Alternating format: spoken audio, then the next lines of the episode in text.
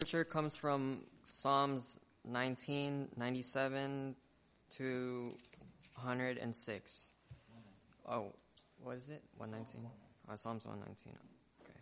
Oh, how I love your law. It is my meditation all the day. You, through your commandments, make me wiser than my enemies, for they are ever with me. I have more understanding than all my teachers, for your testimonies are my meditation.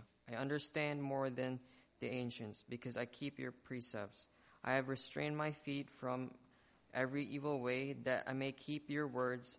I have not departed from your judgments, for you yourself have taught me.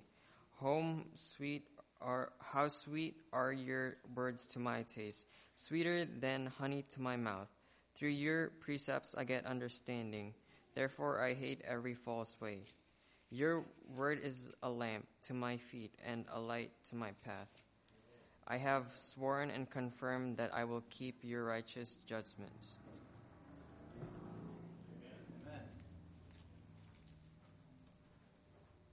Now we'll have a divine message. Again, want to welcome President uh, Bob Cundiff to our church. Thank you so much for coming.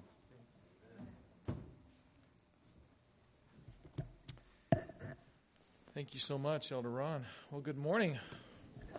I'm the new guy. New guy down at the conference office. Nice to be with you this morning. Um, before I get into this morning's message, could I could I just take a moment and tell you folks a couple of little stories?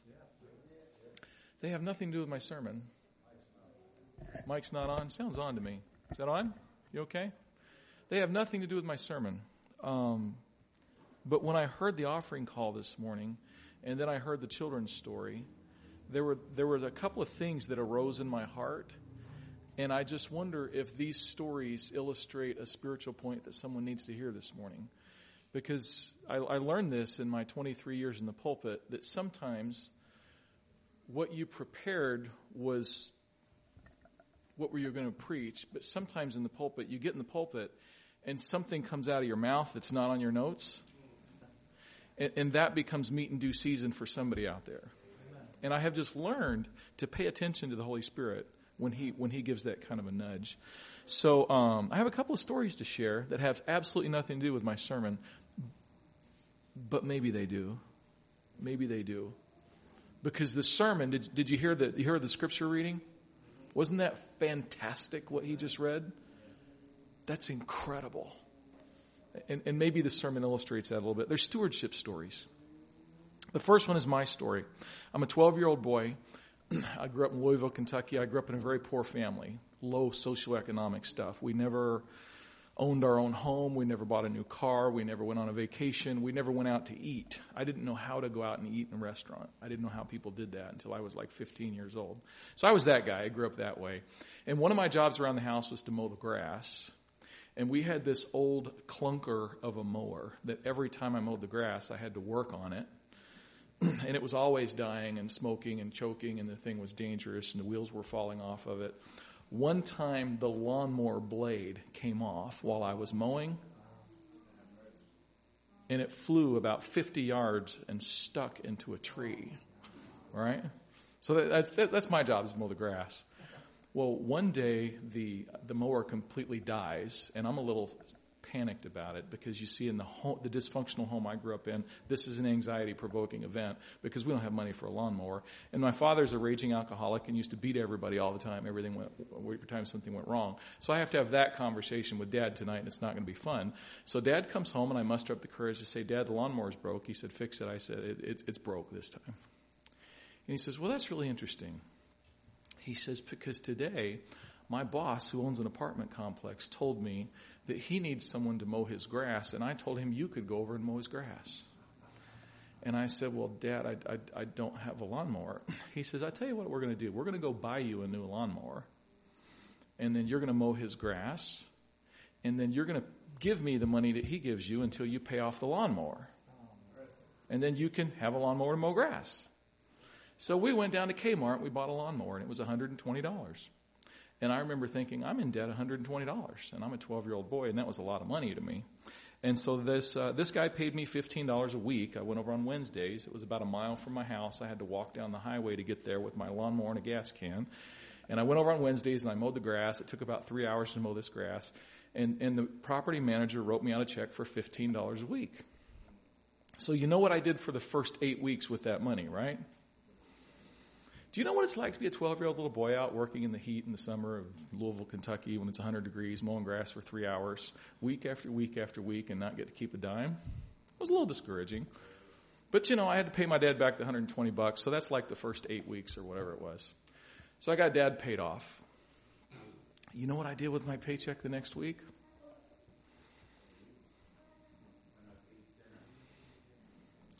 I grew up Seventh day Adventist with a raging alcoholic of a father, but a mother that loved the Lord, and a church that taught the importance of stewardship.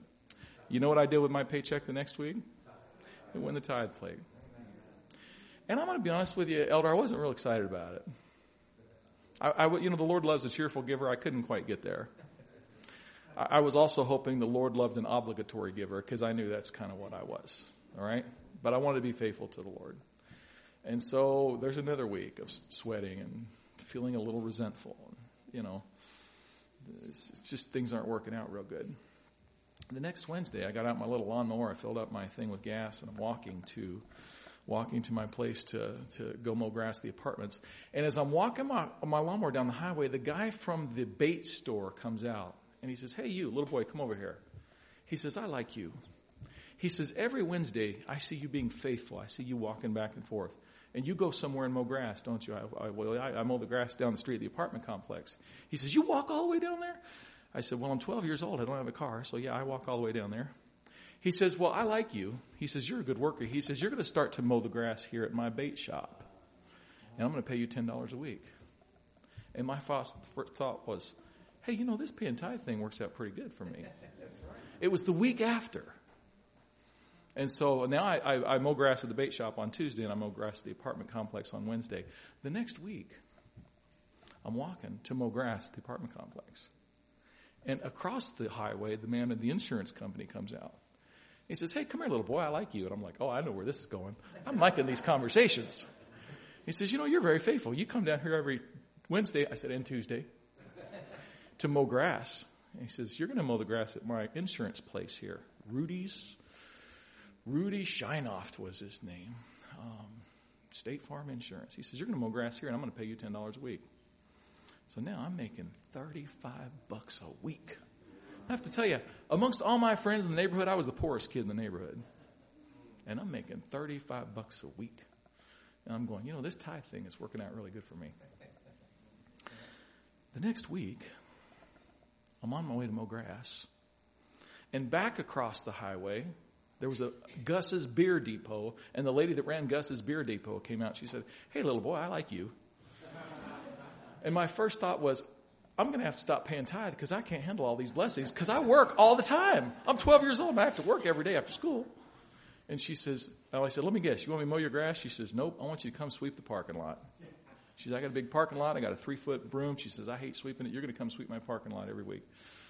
And so on, on Mondays, I mowed my own family's grass. On Tuesday, I mowed the bait shop. On Wednesday, I mowed the apartment complex. On Thursday, I mowed the insurance company. On Friday, I went and I swept the parking lot. So the parking lot was clean, clean for the weekend. I'm making 38 bucks a week. You know what my friends in the neighborhood called me? I was the poorest kid in the neighborhood. You know what they started to call me? They started to call me the Bank of Bob. Whenever they needed money, they came to Bob. So that's a story of a 12 year old little boy. So what? God can do the little things for a 12 year old little boy, but d- does that matter when you become an adult? Fast forward a few years. I've got a wife and three kids. I'm on a pastor's salary. Neither one of us came from money or came from families that could support us. So we're not, we're not those people that like you ring mom and say, I'm having trouble with rent this month. We didn't come from those families. And so um, my wife's a weekend night nurse, and we chose for her to do that so we could raise our own children and not have to farm out child care. But we got three little kids at home. We got three in diapers at one time. The time finally came where we needed a minivan, and I went and found a minivan. It had 20,000 miles on it. It was in 1992, and I bought a 1990 Dodge Caravan. So proud of that 20,000 mile Dodge Caravan. It was white, had gray fabric interior, and I thought we were the coolest thing in the world. 1992, driving a Dodge Caravan. Now, let me tell you something about the 1990 Dodge Caravans. They had a, man, they had a malfunction. They had a, a design flaw in the transmission. And these caravans, the, the, transmission always, always, always, always went out at 90,000 miles. And when you hung around other caravan people, one of the common things you'd say was, Well, when did you do the transmission? Because it's going out. They always go out. I sold that Dodge Caravan about, I don't know, eight or nine years later. I had 260,000 miles on it. I never did the transmission. It was one of the ways that God taught me again that how He brings blessings into your life, that maybe He protects you from spending money, which means that you actually have more money. You see, the principle is 90% goes further than 100. God is faithful. Just like the text said this morning. I'm not preaching yet now. Don't start my clock yet, elder. Don't start my clock, okay? God is faithful and he will keep his promises. I love thy law. I love your word. That's the text that we read this morning, that God is faithful. I'm experiencing this now as a young person. Okay, so God can handle the, the, the, the silliness of a lawnmower and a 12 year old little boy. God can handle a, a poor family that takes care of a transmission on a car. But can God really handle the big stuff in your life? Let me tell you this. It's my third and final story. There's a family that lives out in California, and their church went through a stewardship campaign, and they wanted to build a new church, but they didn't have the money. And this family, they're sitting on some money. All right? They are just about to retire, and they have been saving their nest egg for their whole lives, and they have one dream.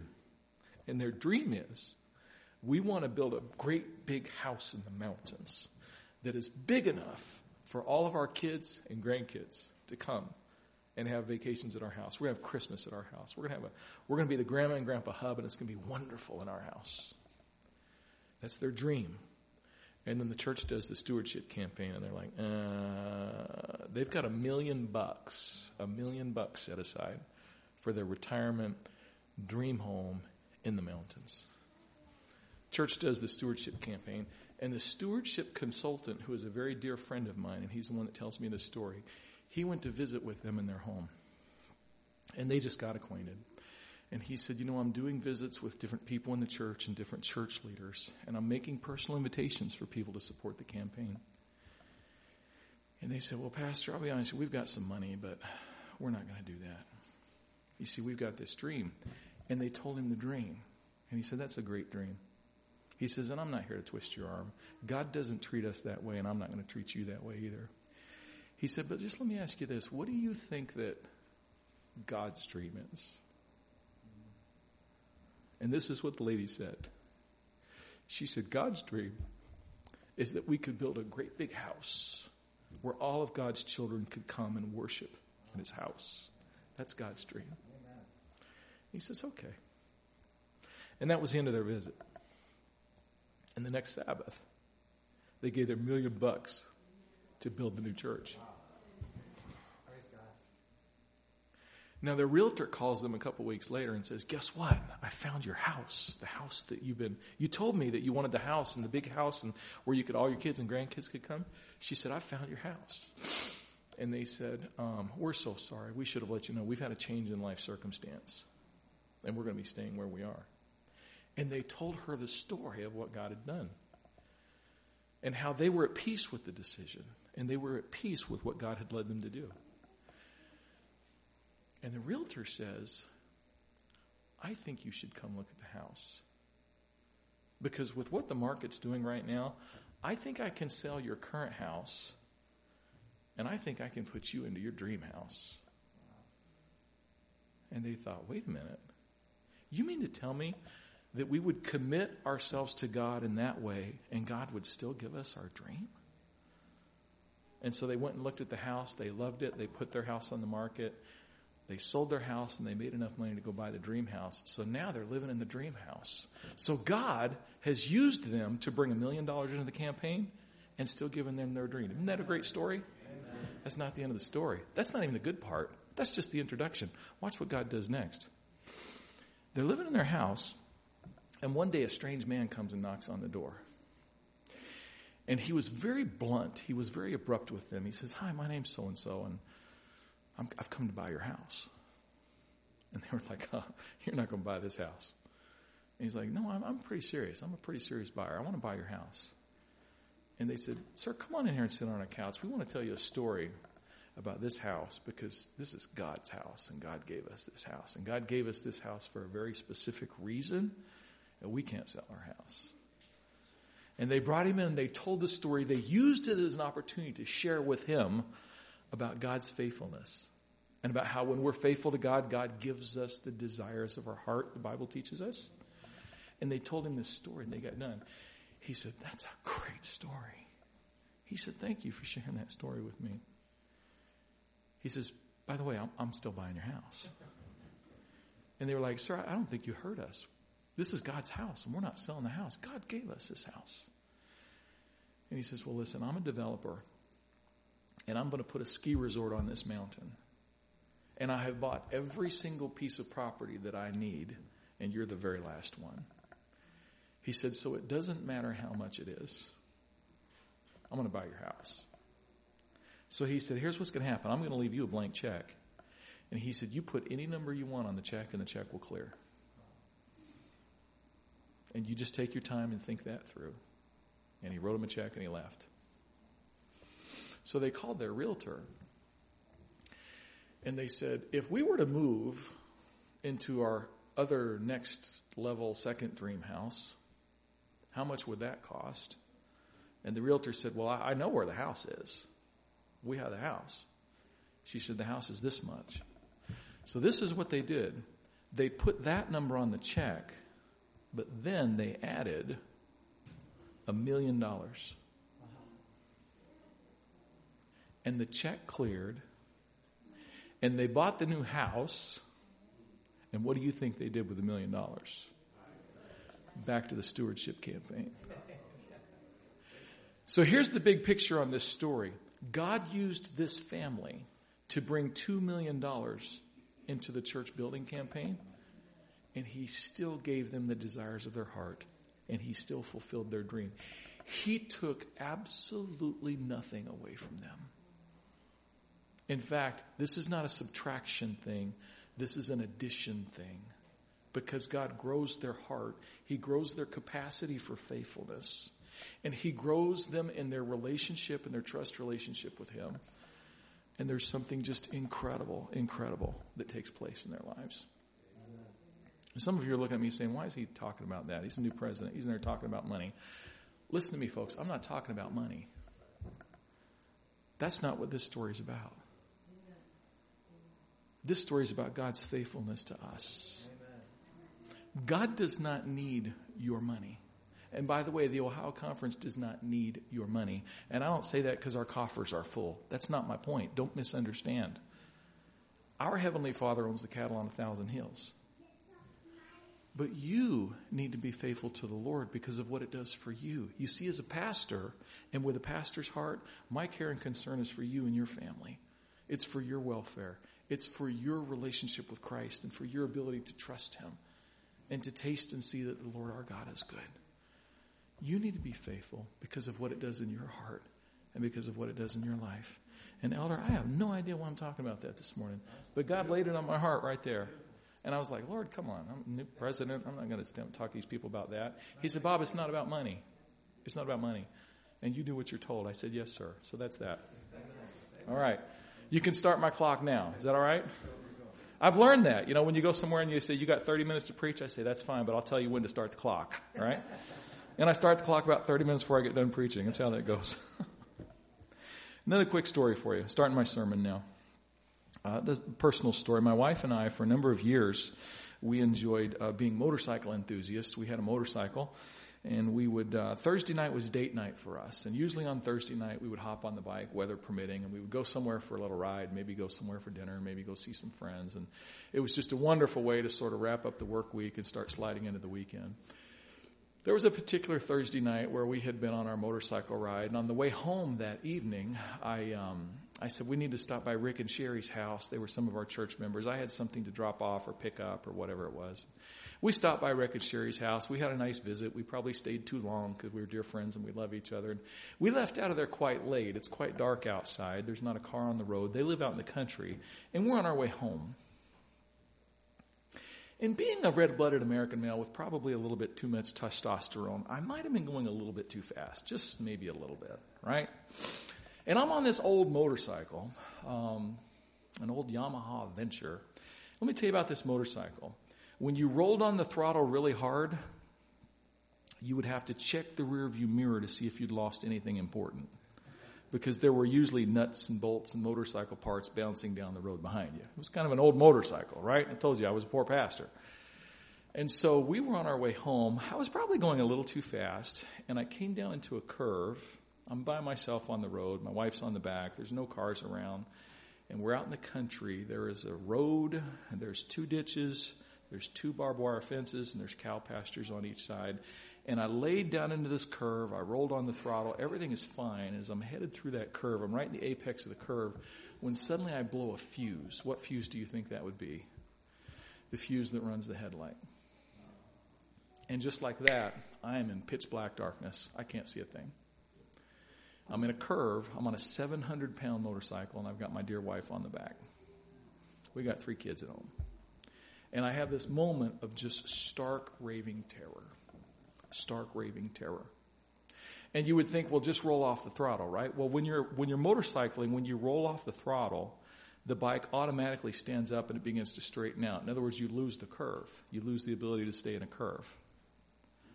But if you're going to wreck, you probably would do better to wreck at a low speed instead of a high speed. And so I have this decision to make of should I try to shut it down as quickly as possible or should I think that I can guess the trajectory of the curve and when the curve ends and when to straighten out the bike and try to shut it down on the other side?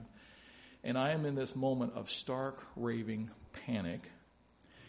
And I make the decision to try to finish the curve and take a guess as to when the curve ends and then shut it down as quickly as possible. And as I am rolling through that curve, something happens. About a half mile out in front of me, a car pops up over the hill with his two headlights, which gives me a beacon and it gives me a point. And it allows me to accurately guesstimate the rest of the curve till I can get the bike shut down. And so, using his lights, I got through the curve. I rolled off the throttle. We, there was a little side turnout there. I pulled into the side turnout, hit the kill switch, kicked in, set the bike down, and I went. And my wife says, "Were we okay back there?" I said, "Sure, honey. Happens all the time. No trouble. No trouble. I got it." She says, "You are lying. I can hear it in your voice."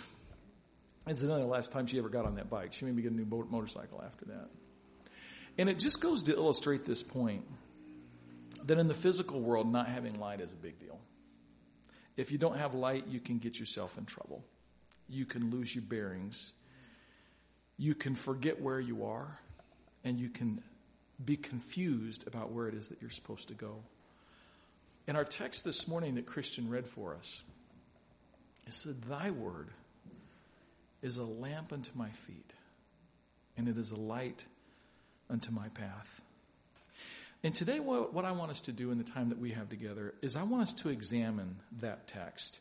And I want us to examine the Bible's claim. Because in that text, what the Bible is saying is it's saying that it has authority in the life of the Christian. And today, by looking at Psalm 119, we're going to discover three life applications that teach us how it is that the Christian is to relate to God's Word as the lamp unto my feet and the light unto my path. How is it that this Bible is authoritative in my life?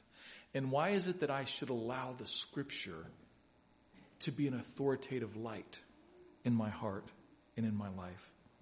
Now, Psalm 119 is the longest chapter in the longest book of the Bible. It explains how joy and happiness come to the person who accepts the law of the Lord as their counsel and as their guide. The psalm is an acrostic consisting of 22 sections, each section having eight verses, and they represent the 22 letters of an alphabet. That's what an acrostic is. So in the, in the Hebrew alphabet, 22 letters, you have Aleph, Beth, Gimel, Dalet. You have the 22 letters of the Hebrew alphabet. And in the Hebrew, in the first section, the Aleph section, all of the, those verses begin with the letter Aleph. So it's kind of this Hebrew poetry. It's kind of this Hebrew alliteration. And what this means is that when you translate the psalm out of its original language, you lose a lot. You know, you don't translate poetry from another language, right? Why don't you do that? Because it's not poetry anymore, right? Poetry is language specific to its language of origin. And that's the way Psalm 119 is. It's an acrostic. It's, it's Hebrew poetry. It was written in that way with a certain poetic flair and style as it follows, as it mimics the 22 letters of the Hebrew alphabet. Yet, in spite of the limitations of translation, the message of Psalm 119 is still very clear. The thesis statement for this chapter, thank you so much. Thank you. The thesis statement for this chapter is found in the first verse of, of, the, of the text. It says, Blessed are the undefiled in the way who walk in the law of the Lord. And this lays the foundation. This lays the foundation for the entire chapter. It's the longest chapter in the Bible, 176 verses, is built on this foundation. The first eight verses, the Aleph section, we find seven words that describe this law that is referred to in verse 1. The words are testimonies, ways, precepts, statutes, commandments, law, and judgment. These seven words, all of which refer to the same law, they refer to different aspects of the divine revelation or law. These variations, they're designed to add beauty and depth to the psalm, as well as to avoid the monotonous repetition of the same word over and over because the psalmist has some things that he wants to teach us about the law of God. And so he reaches out for all of these synonyms in his poetic expression as he talks about the beauty of the law of God. I want to read for you the first two se- the first two sections, right? Some of you are saying, is he going to read all 176 verses? Nope, we don't have time for that today. I'm going to read just the first two sections, the Aleph section and the Beth section, that's the first two letters of the Hebrew alphabet, those first two sections. And it gives us kind of a sampling of Psalm 119. Here's the way it reads Blessed are the undefiled in the way who walk in the law of the Lord. Just stop and let that percolate through your heart a little bit. I want to be that guy. I want to position myself for that blessing. I want to walk in the law of the Lord. Blessed are those who keep his testimonies, who seek him with the whole heart. They also do no iniquity. They walk in his ways. You have commanded us to keep your precepts diligently. Oh, that my ways were directed to keep your statutes. Then I would not be ashamed when I look into all your commandments. I will praise you with uprightness of heart. When I learn of your righteous judgments, I will keep your statutes. Oh, do not forsake me utterly. How can a young man cleanse his way? By taking heed according to your word. With my whole heart, I have sought you. Oh, let me not wander from your commandments. Your word have I hidden in my heart that I might not sin against you. Blessed are you, O Lord. Teach me your statutes. With my lips I have declared all the judgments of your mouth. I have rejoiced in the way of your testimonies as much as in all riches. I will meditate on your precepts and contemplate your ways. I will delight myself in your statutes. I will not forget your word. I mean, who cares that we lose the poetry when we translate it? It's beautiful. Amen? It's fantastic. It is an incredible passage of Scripture. I, I, love the verses that Christian read for us this morning, beginning with verse, I think it was 96. This is incredible what we learn when we work our way through this passage, even when it's translated from its original language.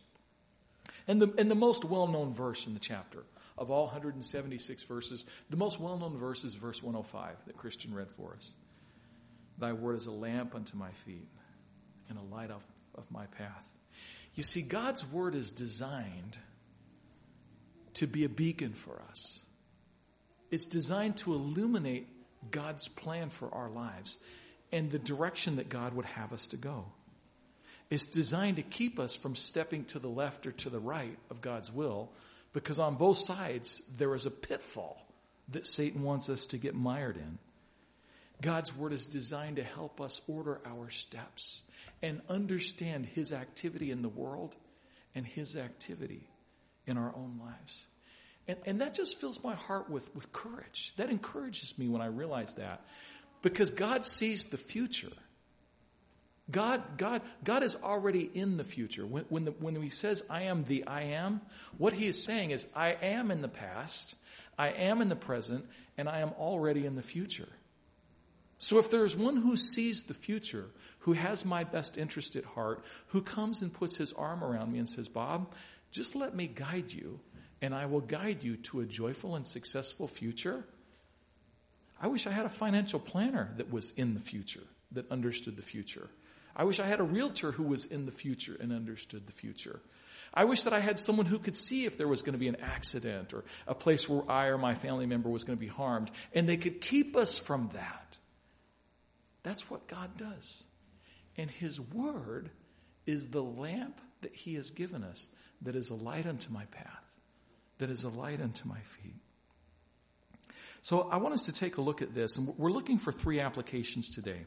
We're looking for three life applications of how is it that the Bible is a lamp unto my feet. Here's the first life application.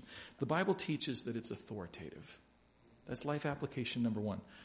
This is authoritative. This is not just poetry from antiquity. This is not just the writings of a historian. This is not just someone's opinion or reflection on the past. This is not just someone's idea about God. That's not what this is. There are a lot of writings that do that, and they are limited to that, but that's not what this is. This is God's Word. This is authoritative. And that guides me in my understanding of this Word. I approach every other piece of literature differently than I approach this. There's a way that I approach history. There's a way that I approach news. There's a way that I approach politics. There's a way that I approach economy. There's a way that I approach finance. There's a way that I approach uh, poetry. There's a way that I approach prose. That's different than how I approach this. Because this is authoritative. That's what it says about itself. It says that it's authoritative. You see, the Bible writers testify that their messages came directly from God. Stop and let that settle in on your heart for a minute. This stuff in this book, this 1,538 pages, it's not man's design, idea, or opinion. It came directly from God. Jeremiah, Ezekiel, and Hosea's, they, they repeatedly reclaimed that the word of the Lord came to me. And this is what he says. As his messengers, they were commanded to speak in his name by saying, Thus says the Lord. And His word constitute their divine credentials and authority. Matthew begins the New Testament by alluding to the authority behind the Old Testament. In chapter 1, verse 22, he says, All this was done that it might be fulfilled, which was spoken by the Lord through the prophet. You see, this is different than anything else that we read. Matthew sees the Lord as the direct agency, the author, the authority for whom the prophet speaks. In second, in, uh, in 2 Peter 3, the apostle classifies the writings of Paul as scripture and therefore is authoritative. Galatians 1:12, Paul says that he did not receive his message from man, nor was he taught it, but it came as a divine revelation from Christ. Understanding the Bible as authoritative is what's known in theological circles as the high view of Scripture. It means that this is authoritative. It's not just opinion, it's not just a smorgasbord that I can choose the pieces that I like and that I don't like. Do you know what the Seventh day Adventist Church's position is regarding Scripture? We are a movement that believes in the authority of Scripture, therefore, we hold to this theological motif of what we call the high view of Scripture meaning that the scripture is authoritative in our lives. This is important to who we are as Seventh day Adventists. You see, if we perceive the Bible as simply being a collection of human testimonies, or if the authority that we grant it in some way depends on how it speaks to me, or how it moves me, how it touches my feelings or my emotions, then we neuter the Bible's authority in our lives. But when we understand that God is, God's voice is the voice that's speaking through the writers, then the scriptures become the absolute authority in matters of doctrine in matters of belief. Paul reminds us of this in 1 Timothy 3:16 when he says that all of scripture is given by the inspiration of God and it is therefore profitable for doctrine, reproof, correction, and instruction in righteousness. I forgot my tape measure. Where's Paul, our deacon? Is there a tape measure in the house close by? It's all right. Don't worry about it. We're, we're okay. I forgot my tape measure. I was going to do an illustration. Here's my illustration. And, I, and I'll, I'll just do it a little quicker because I'm, I, am i am keeping an eye on the clock. I was going to come down on the floor here and I was going to ask for three volunteers, three men who are good at working with their hands, good, strong blue collar types. And you call out three people. It would be Paul and it would be someone over here and somebody over here. And then I would say, we're going to have a competition and I want you to guess how far it is from that pew to that pew, the middle aisle there. How many, how far is it in inches? And the three men would call out three different numbers as they would guess how far this is. And then I would say, how many of you like the first guy? Some, how many like the second guy? How many think the third guy is correct? And then I would suggest that we have a business meeting later to discuss this and debate the issue. And I would suggest that we, they each submit their, their builder resumes, their blue collar resumes, and that they each bring us work that they have built with their hands so that we could get an idea who it is that's likely correct. And we, would, we could have a debate about who's correct, who's going to win this competition, and guess how many inches are there. And then I was going to pull out a measuring tape and I was going to measure it and say, this is authoritative. We don't have to have a business meeting. We don't need to have a debate. We don't need to see their resumes. We don't need to have an argument. This right here settles the matter for us because it's authoritative. Folks, that's the way the Bible is. When we say life application number one, that the Bible has authority in our lives, that we hold to a high view of Scripture, what we're saying is that the Bible is the authority in matters of teaching and correction and doctrine and instruction. That's life application number one. Now, from this high view of Scripture, a second life application emerges. It teaches then, if the Bible is authoritative, it teaches that the Bible is a template for my life and not vice versa. Now, if you have any idea what is going on in our culture right now, you understand that this is a countercultural message. This is not what's being taught on public college campuses. This is not what young people think. This is not what you get when you look at pop culture or, or the news or secular commentators.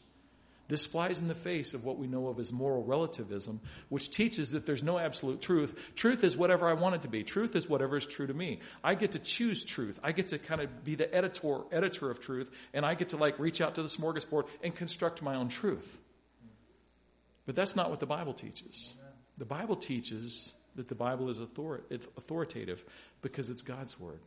So, in other words, there is an absolute truth, and I don't get to decide what that is. So this is countercultural stuff. Life application number one, the Bible is authoritative.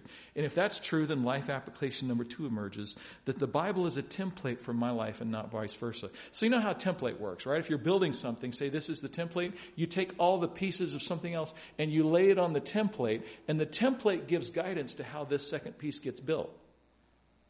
Now, if I build the second piece and I lay it on the template and it doesn't quite match up, I don't change the template. I change the piece that I'm building. This is the Bible, and this is my life. Elder, every time I lay my life on the Bible, I see areas where there needs to be adjustments. I see areas where things need to happen. Right? It, this never fails. It never fails. On the Sabbath morning that I get in a fight with my wife, I always wind up preaching on love and family and all that stuff. You see, I take the template of my life and I lay it on the scripture and I see an incongruency there. And it's not the scripture that changes to fit Bob. It's Bob that changes to fit scripture because life application number two is the Bible is a template for my life and not vice versa. And so I have to go back to my wife. I, well, we have to talk about that thing this morning. She goes, why? Because you don't want to be a hypocrite when you stand up in the pulpit? I say, uh huh, exactly. That's right. You got it. You got it. I will repent in sackcloth and ashes. Right? The Bible is a template for my life and not vice versa. So the heed that we take, the counsel that we accept, the template that we follow is not mine, but it is not mine, but it's his.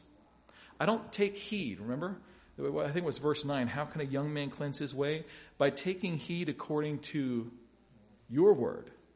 So the heed that we take is not mine because I'm not the authority. The Bible is the authority. This means that I allow the scriptures to inform me and not vice versa. Proverbs 30, verses 5 and 6 say it this way Every word of God is pure. He is a shield to those who put their trust in him. Do not add to his words, lest he reprove you and you be found a liar. You see, the trend in our culture today is sort of this morality by smorgasbord. It's a morality that is supposed to submit to my opinions, my comfort level, and the limitations of my fallen and finite human nature. That's not, I don't have editorial privileges over truth. I saw a bumper sticker one time that really made my heart hurt. The bumper sticker said, Born okay the first time.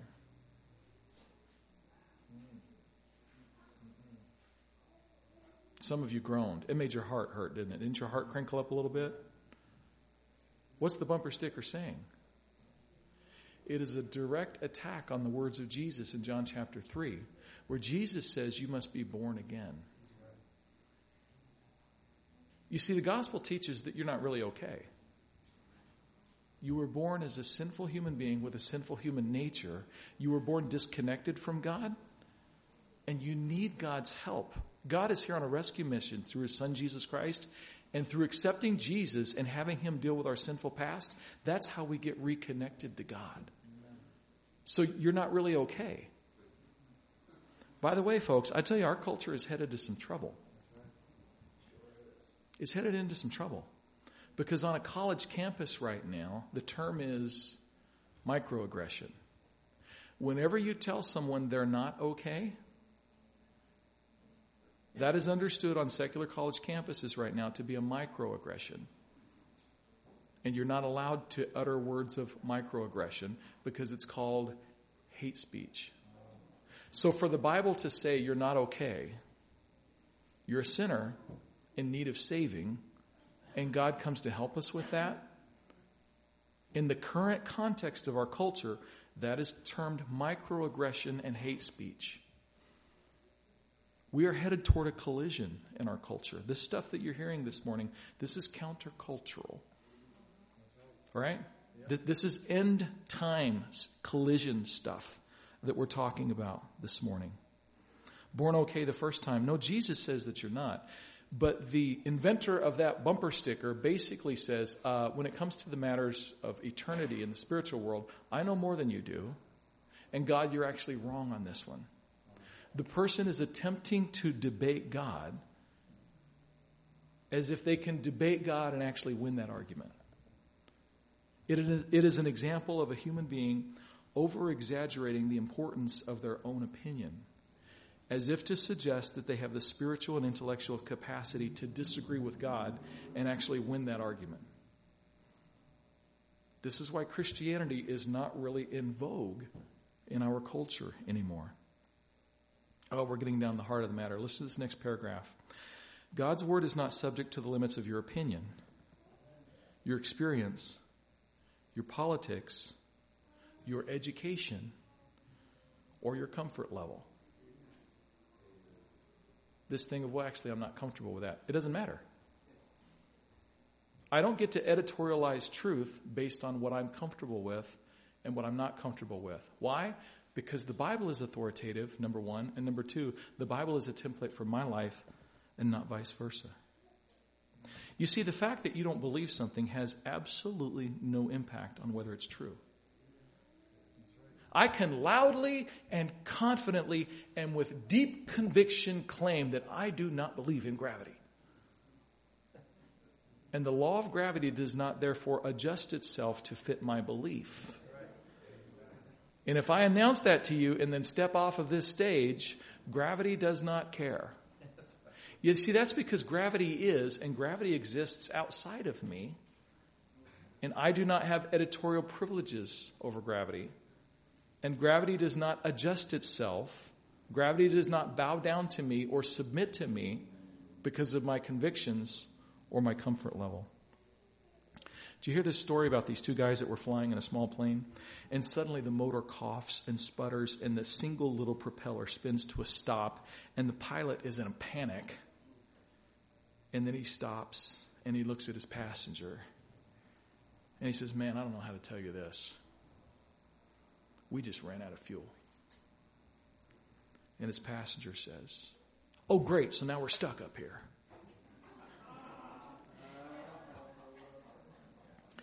You see, just because you don't understand how something works doesn't mean that it doesn't work that way. The Bible is not subject to me, I'm subject to the Bible. Paul reminds us that we wrestle not against flesh and blood, but against principalities, against powers, and against the rulers of the darkness of this age, against the spiritual host of wickedness in the heavenly places. And Paul is being very polite to us in this text when he tells us this. But in essence, this is what he's saying. He's saying we are small, finite, physical beings who are doing battle in a spiritual world against beings that are far superior in strength and intellect and insight than we are. And it is not wise to walk into that battle thinking that you get to determine the rules of engagement. It's a little like sending a troop of medieval archers up against a battalion of modern day tanks. It's not a real good outcome.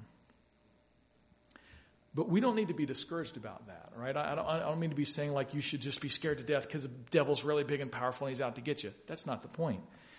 God, God has given us His Word, right? This, this is where it gets incredible. He's given us His Word to help us in that conflict. John 17, 17, Jesus says, Thy Word is truth. He, he's evens the playing field by teaching us how to stay close to Him and honor Him, by allowing His Holy Spirit to live inside of us. His Word gives us needed direction. It strengthens our vision so that we can see, so that we can understand spiritual realities. It opens our minds so that we can understand the realities of the spiritual world and our place in it and how to relate to it. Life application number two the Bible is not a template for my life, but vice versa. And in order for the Bible to serve as a template for my life, I have to know what it says. I have to spend time with it on a daily basis. I have a long day today, all right? I've got two more appointments. My last appointment will end quite late tonight. Um, I got to bed late. I was up early. I still spent my time. I'm in, I'm in, I'm in 1 Samuel. I wrapped up 1 Samuel today. I still did my 10 chapters because I need that right? Not because I have a sermon to preach. You know, I'm not preaching on 1 Samuel today. This is not sermon prep time. This is my time to get up and say, Bob, you're a mess, and you need to lay your life on the template of Scripture, that authoritative Scripture. You need to die today. You need to submit to the work of sanctification in the Holy Spirit today. You need to walk in the Spirit today. That's the kind of day that I want to have today. This leads us to our third life application. Our third life application is that my interpretation of the Bible must reflect the author's original intent. So if the Bible is authoritative, and if the Bible serves as the template for Scripture, then when I go to the Bible, my understanding of the Bible, my interpretation of the Bible must, number three, it must reflect the author's original intent. How many times have you had this experience where you're at a Bible study and the group is working through a passage and suddenly someone speaks up and says, Well, let me tell you what it means to me. And then they say something that is really, really far away from what the passage actually says. And you want to be polite when you're in that because it's a social setting, right? You're listening to this and you're like, okay, so I'm reading the text and the text says this, but you're saying this and this is your interpretation of the text. But that's not, that's not what the text says. Do you see what's happening there? It's moral relativism at work.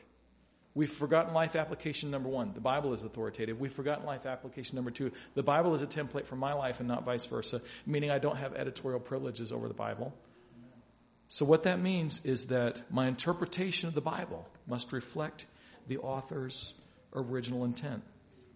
First, uh, 2 Peter 1 verse 20, Paul says that no prophecy of scripture is of any private interpretation. For prophecy did not come by the will of man, but by holy men of God who spoke as they were moved by the Holy Spirit. That is such an important text. I could have used that text on life application number one, that the Bible's authoritative, right? Prophecy did not come by the thoughts of a man, but by holy men of God who spoke as they were moved by the Holy Spirit.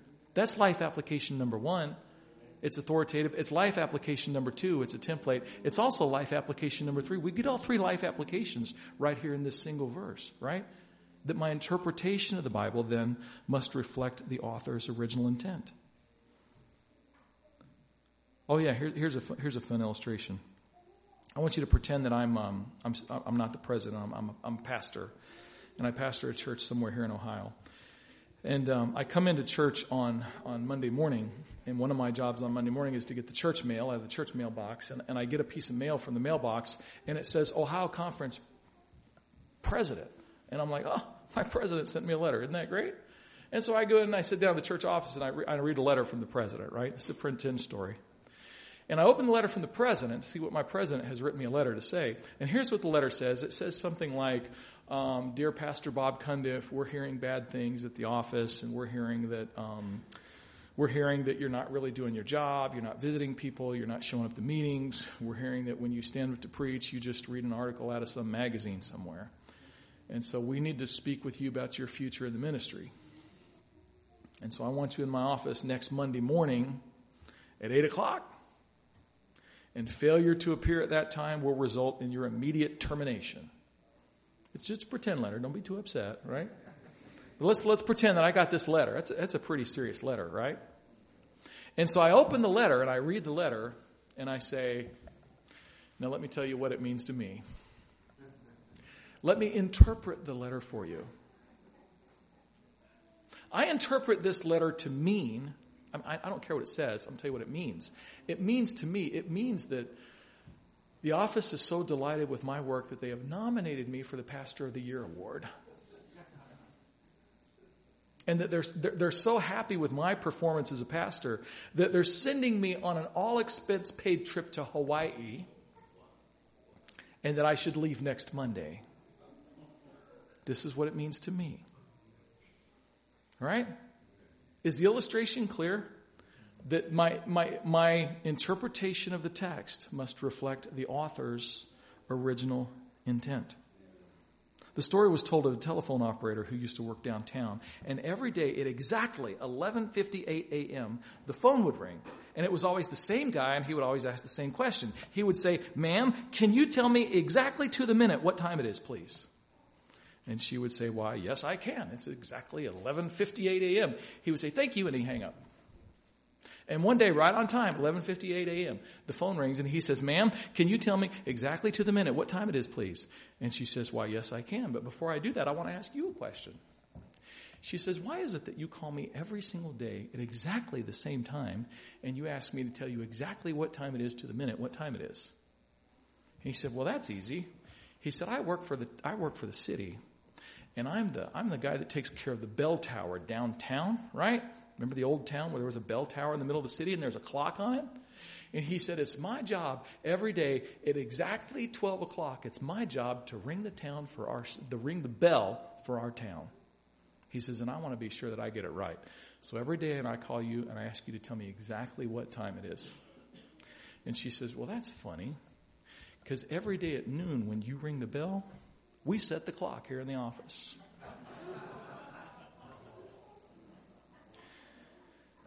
You see, if I'm looking to you for moral guidance and you're looking to me for moral guidance, and my experience is the authority and your experience is the authority, and well, you seem really convicted, so maybe that's true, so maybe I ought to do that. Guess what? We're going to flounder morally. We're going to flounder because we're infected with the sinful human nature. The Bible is authoritative, is the template. And my relationship to Scripture, my interpretation of Scripture, must reflect the authors, the author's original intent. Amen. This is the third life application that we draw from the scriptures today. You see, when we accept the Bible as the authoritative Word of God, we position ourselves for spiritual safety and joy and clarity regarding God's plan for our lives. But when we wander outside of that safety zone, we give Satan a special foothold in our lives, and we place ourselves and our families and our churches at an unnecessary risk of spiritual malaise and confusion and heartache. So, the first life application was the Bible is authoritative. Second life application, the Bible is a template for my life and not vice versa. The third life application, my interpretation of Scripture must reflect the, the author's original intent. Folks, when we do that, then thy word is a lamp unto my feet and it is a light unto my path. Now we know how to do it. Now, when we read Psalm 119 and we read all those beautiful words that promise blessing and safety and security and joy, we position ourselves so that anger and anxiety and fear and frustration goes down and security and joy, strong relationships, they go up. And God's word can have its desired effect in our lives. You know what I wish? I wish there was a study I wish there was a laboratory. I wish there was a group of people who would take that seriously and who would live like thy word is a lamp unto my feet and a light unto my path.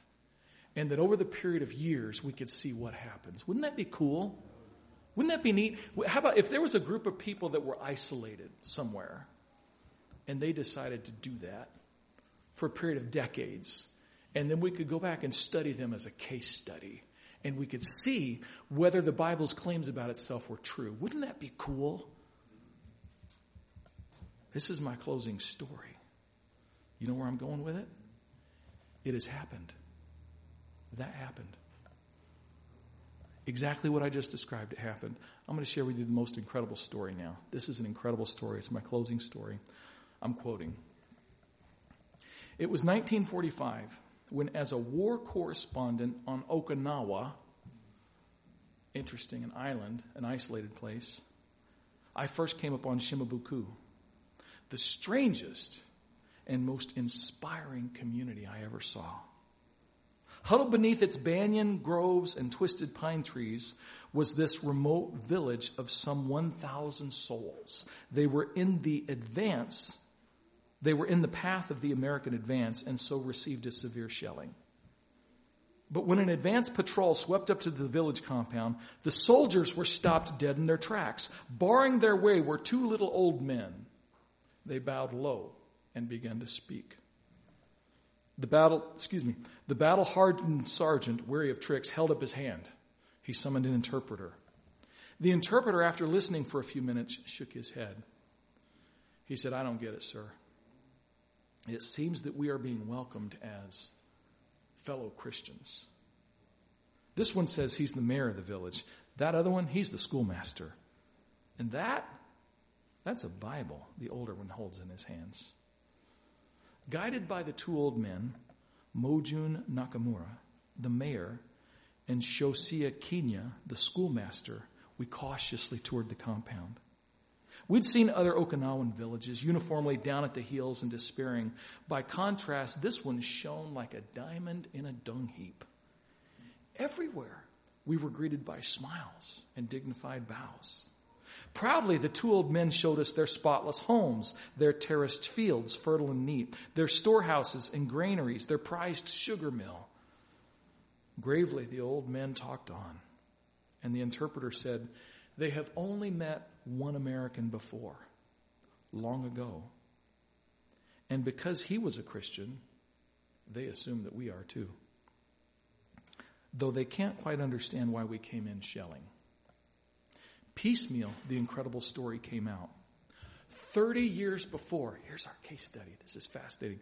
30 years before, an American missionary on his way to Japan had paused at Shimabuku. He'd stayed only long enough to make a pair of converts, these same two men, teach them a couple of hymns, and leave them a Japanese translation of the Bible and exhort them to live by it.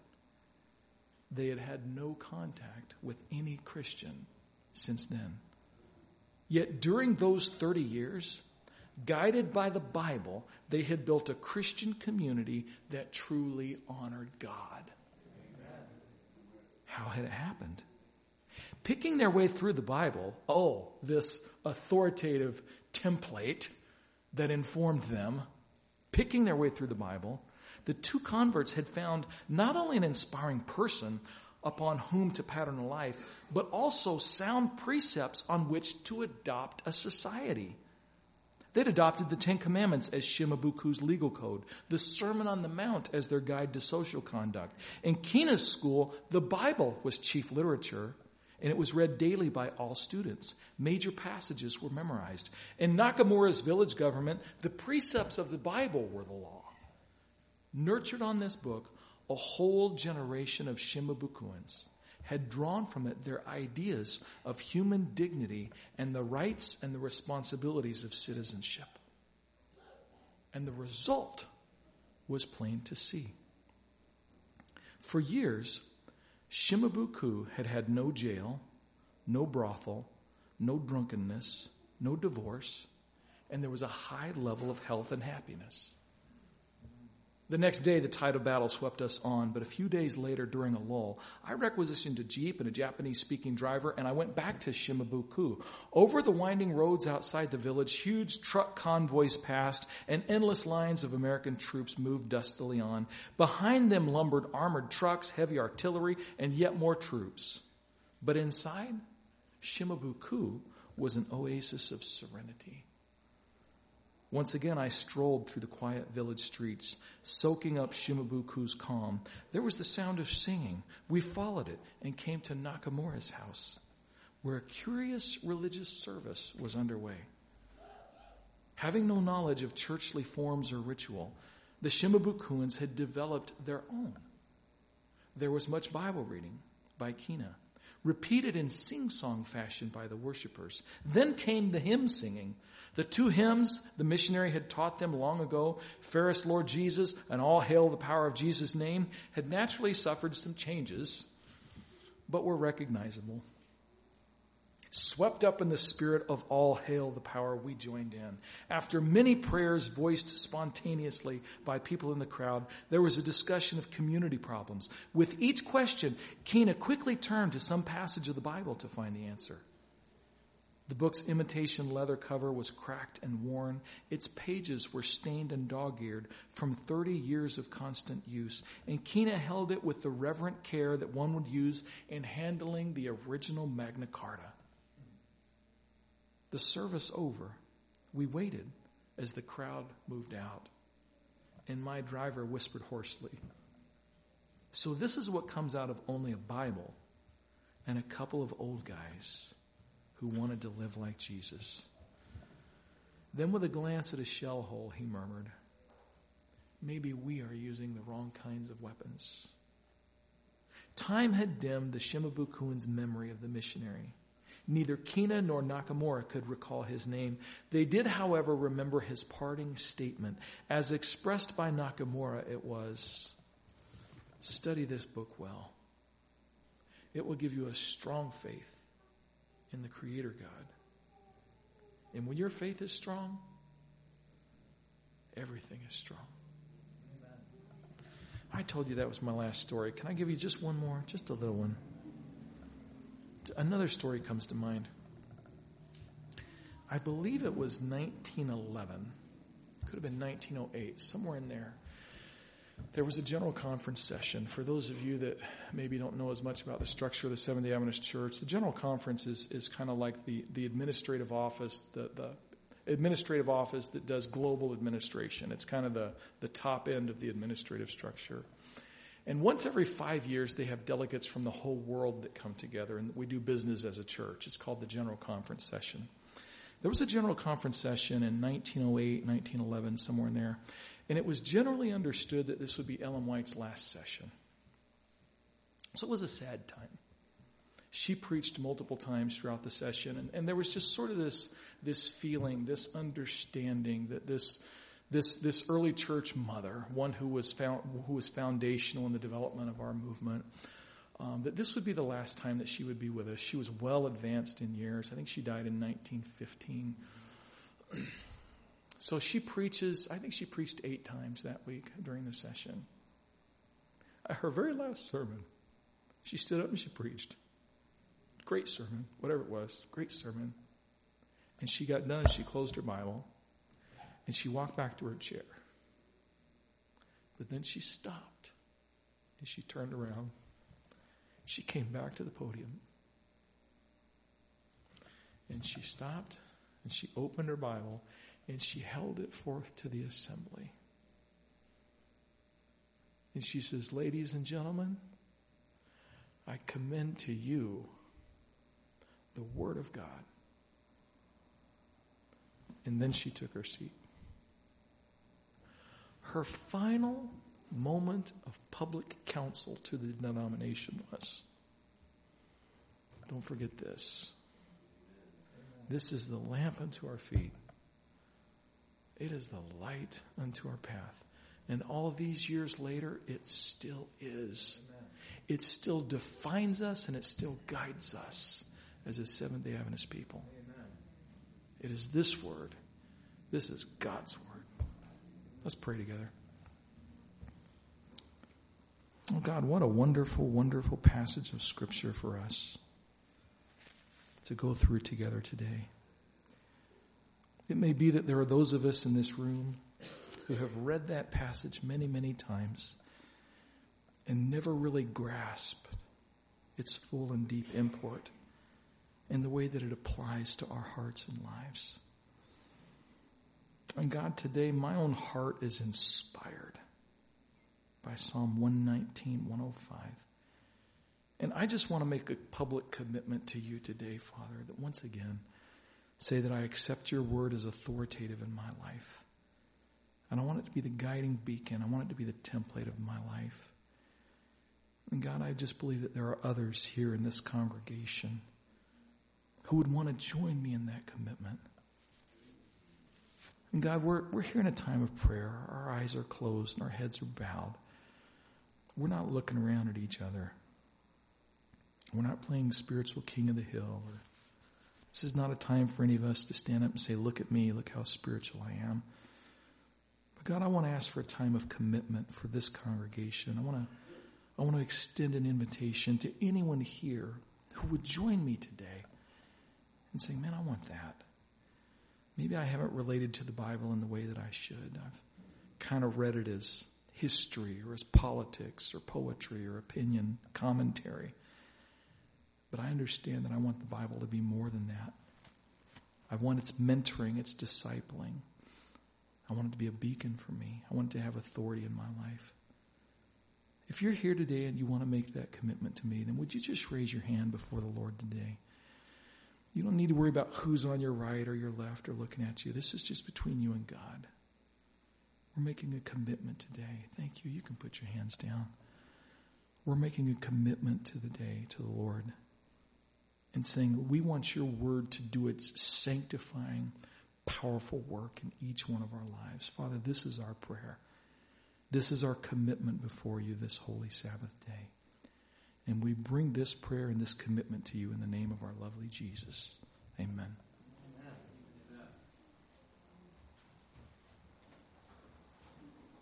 Thank you, Pastor Bob. It was beautiful. Amen? Amen. Sola Scriptura, and it still is, right? That's right. Let's close with our closing song. Um, do I have it here? There it is. More about Jesus. Very fitting. Thank you. Um, the scripture is found in 245. So when you find it in your hymnal, shall we stand as we sing? 245.